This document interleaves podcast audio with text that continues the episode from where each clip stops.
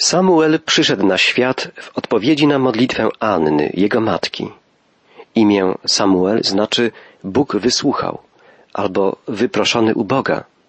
Anna, modląc się o potomka płci męskiej, ślubowała Bogu, że gdy przyjdzie on na świat, odda syna w służbę Bogu. Czytaliśmy o tym poprzednio, a historię Anny, Elkany i Samuela zakończyliśmy w momencie, gdy Anna po zbliżeniu z mężem Elkaną poczęła i po upływie dziewięciu miesięcy urodziła syna.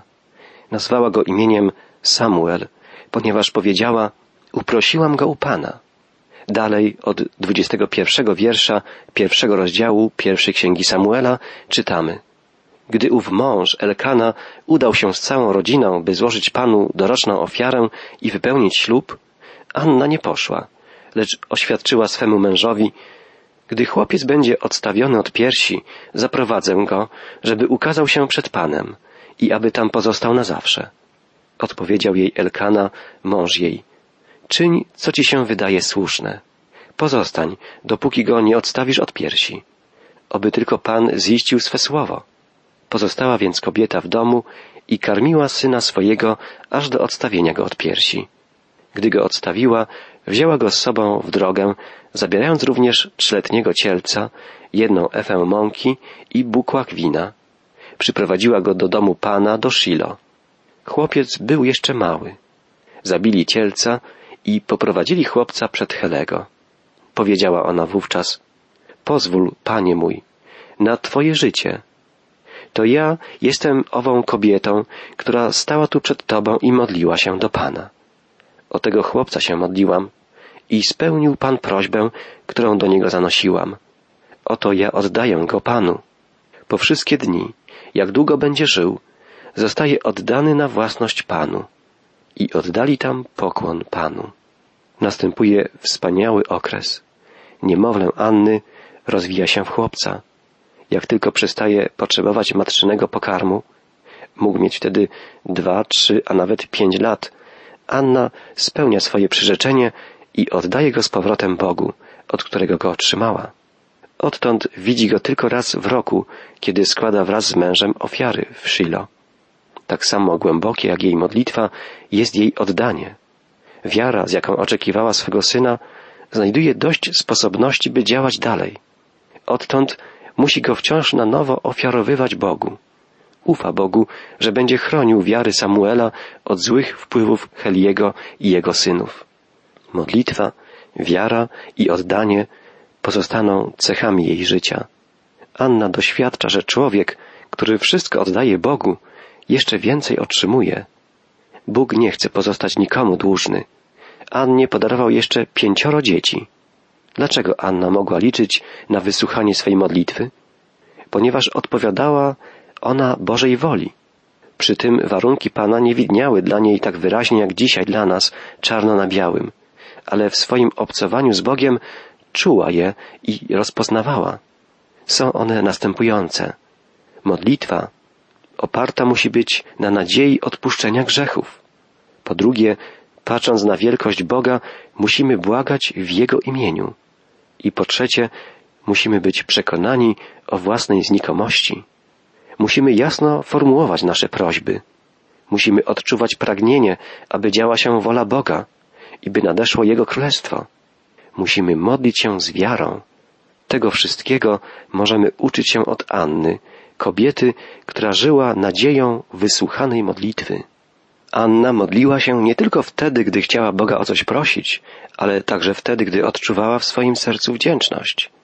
Nie zapomniała, komu zawdzięcza swoje szczęście. W drugim rozdziale Księgi Samuela znajdujemy zapis jej dziękczynnej modlitwy. Czytamy od wiersza pierwszego. Anna modliła się, mówiąc, raduje się me serce w Panu. Moc moja wzrasta dzięki Panu. Rozwarły się me usta na wrogów moich, gdyż cieszyć się mogę Twoją pomocą. Anna modli się z radością, wielbi Boga, dziękuję Mu z całego serca za okazaną jej pomoc. Jej słowa cieszyć się mogę Twoją pomocą możemy też przetłumaczyć inaczej. Cieszyć się mogę zbawieniem Twoim. Modlitwa Anny ma wymiar proroczy, jest zapowiedzią nadejścia Wybawiciela. Podobnie będzie się modlić Maria, matka Jezusa. Wiele razy Boga jako wybawiciela wielbi będzie także psalmista Dawid. Tak, wielką prawdą o naszym zbawieniu jest to, że jest ono darem kochającego nas Boga. Zbawienie jest darem Bożej łaski i jest ono nam dane w Jezusie Chrystusie. Anna wielbi Boga dalej słowami Nikt tak święty jak Pan. Prócz Ciebie nie ma nikogo. Nikt tak skałą jak Bóg nasz. Bóg jest przez Annę nazwany skałą. W Starym Testamencie wiele razy prorocy, psalmiści określają Boga jako skałę, jako opokę, na której można budować życie. W Nowym Testamencie Jezus nazwany jest kamieniem węgielnym, kamieniem, na którym wspiera się cała budowla. Sam Jezus wzywał, byśmy budowali swoje życie na skalę. Skała, na której budowała swoje życie Anna, to ta sama skała, na której możemy budować i my. Tak, nikt nie jest taką skałą jak Bóg nasz. Nie mówcie więcej słów pełnych pychy. Z ust waszych niech nie wychodzą słowa wyniosłe, bo Pan jest Bogiem wszechwiedzącym. On waży uczynki. Modli się dalej Anna. Gdy przychodzimy w modlitwie do Boga, musimy wyzbyć się wszelkiej pychy, dumy. Musimy być świadomi swojej słabości, swojej grzeszności. Czasem ktoś mówi, dlaczego Bóg nie wysłuchuje moich modlitw? Nie mamy prawa, by tak mówić.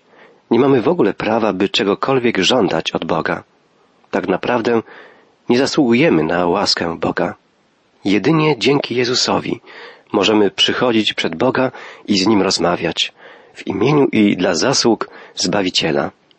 Powinniśmy więc zawsze przychodzić do Boga z wdzięcznością, z dziękczynieniem za Jego dar zbawienia i z świadomością własnej słabości i grzeszności.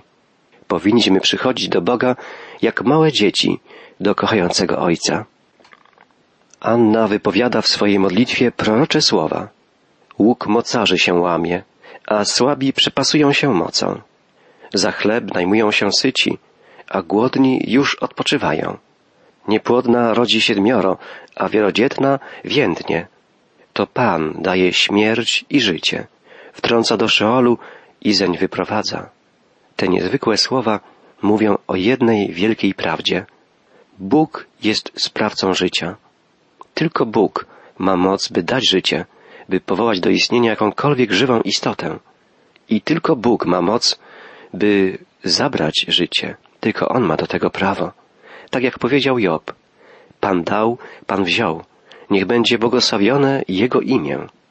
Nie możemy nigdy zapomnieć, że żyjemy we wszechświecie stworzonym przez Boga. Pan jest Stwórcą, my Jego stworzeniami. Bóg decyduje o życiu każdego człowieka, tak jak decyduje o istnieniu każdej najmniejszej żywej istoty i każdej najdrobniejszej cząsteczki materii we wszechświecie.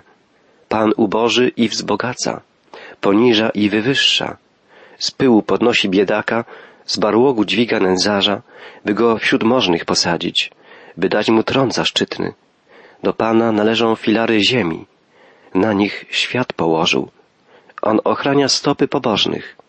Występni zginą w ciemnościach, bo nie swoją siłą człowiek zwycięża.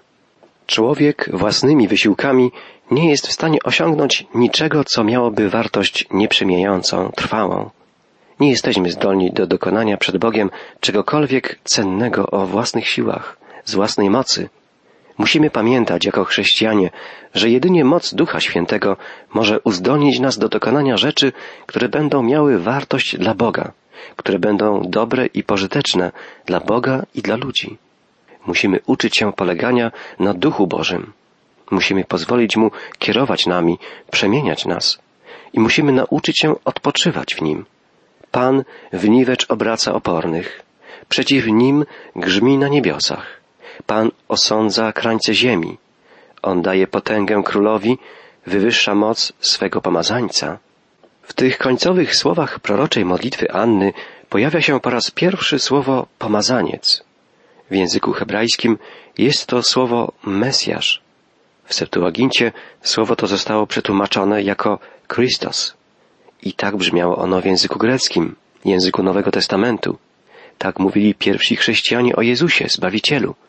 W naszym polskim języku jest to słowo Chrystus. Jest to tytuł naszego Pana i Zbawiciela. Jezus jest Chrystusem, jest Mesjaszem, Bożym Pomazańcem.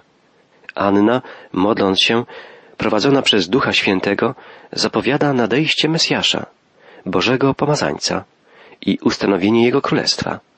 Zapowiada też wydarzenia, które będą miały miejsce wcześniej i które będą przepowiednią tych, które wydarzą się w czasach końca. Bóg ustanowi Królestwo Izraela, wybierze i namaści Izraelowi króla. Po powierzeniu w modlitwie Samuela Bogu, o czym czytamy w dalszej relacji pierwszej księgi Samuela, jego rodzice, Elkana i Anna, powrócili do domu. Pozostawili kilkuletniego chłopca w świątyni w Shilo.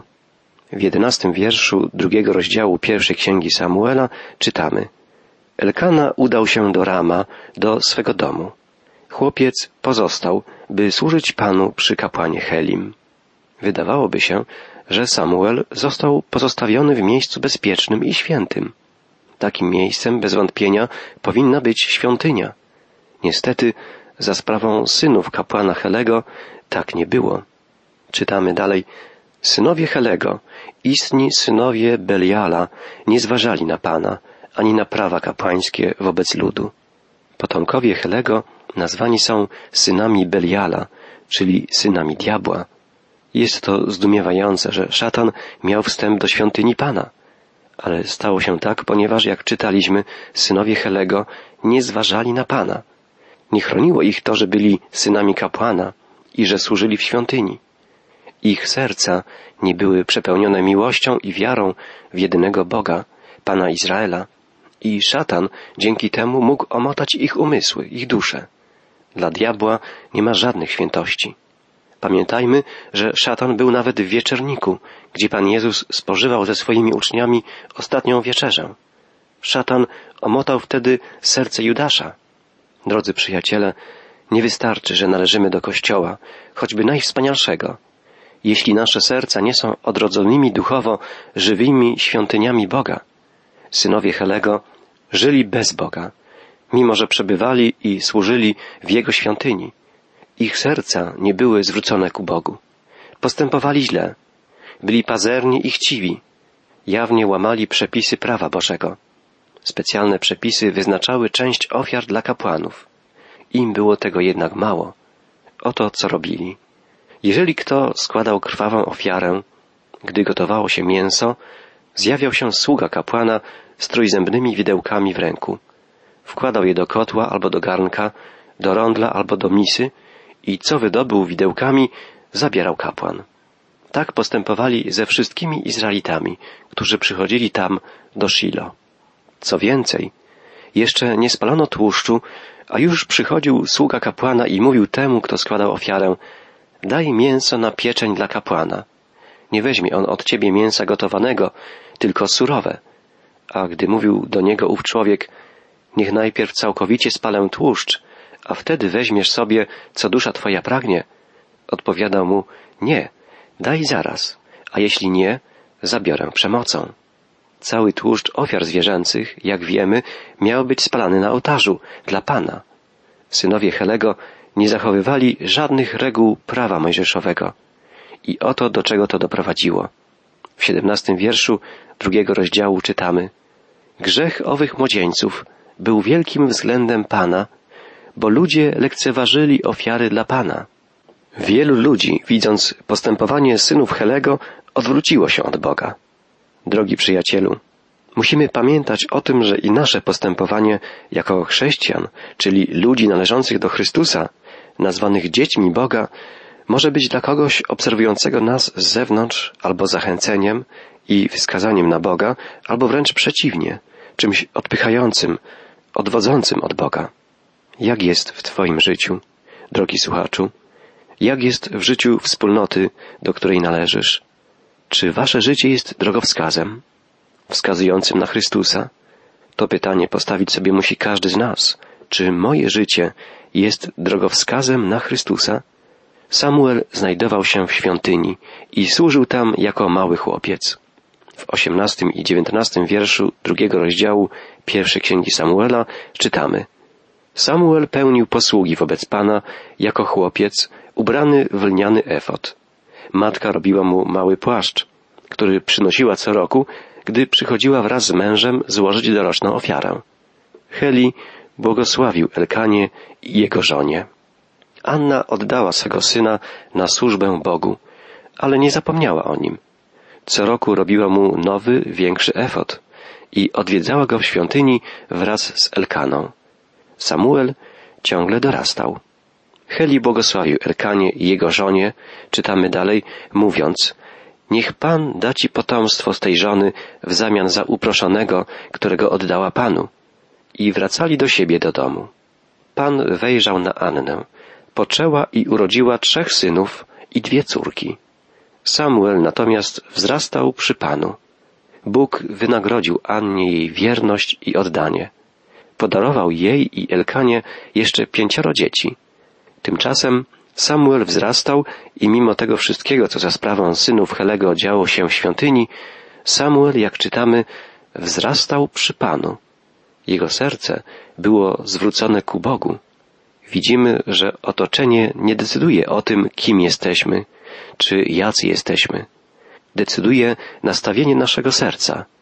Mogą nas otaczać nawet ludzie czyniący zło, ale my możemy zachować pragnienie postępowania zgodnie z wolą Boga. Jeśli pragniemy żyć z Bogiem, jeśli rozmawiamy z Nim szczerze w modlitwie, jeśli wsłuchujemy się w Jego słowo, On nas nie opuści, będzie nas strzegł i będzie nam błogosławił.